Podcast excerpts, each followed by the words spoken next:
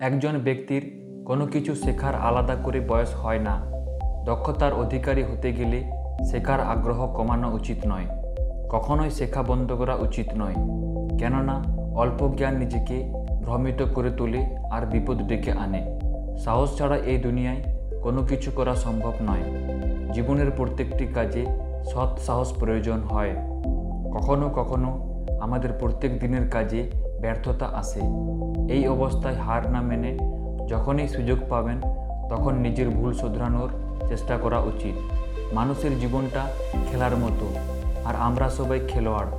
একজন খেলোয়াড় কখনো হারে, কখনো জিতে। এর জন্য তার অনুশোচনা হয় না। যদি সে হেরে যাওয়া বা জিতে যাওয়াকে প্রাধান্য দেয়, তবে সে খেলার আনন্দই নিতে পারবে না। তাই এটা ব্যক্তির উপর নির্ভর করে সে খেলোয়াড়ের মতো জীবন কাটাবে না খেলনার মতো। যখন মানুষকে একাকিত্ব গ্রাস করে ফেলে, তখন নেতিবাচক চিন্তা বারবার মনে আসতে থাকে। এই ধরনের ভাবনা চিন্তাগুলো মন থেকেই উৎপন্ন হয়।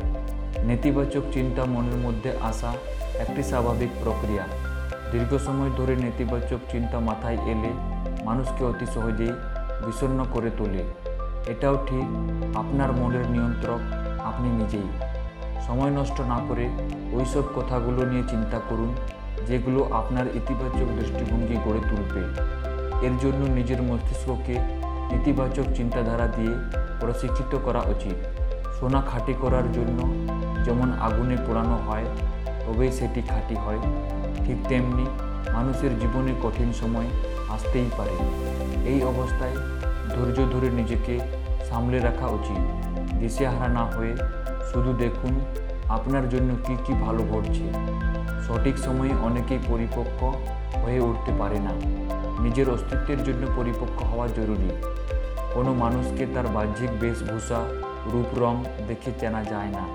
মানুষের বাহ্যিক রূপ যেমনই হোক না কেন, সেটার কোনো মহত্ব নেই। চরিত্র ভালো না খারাপ, এটাই মহত্ব। অসংখ্য ধন্যবাদ।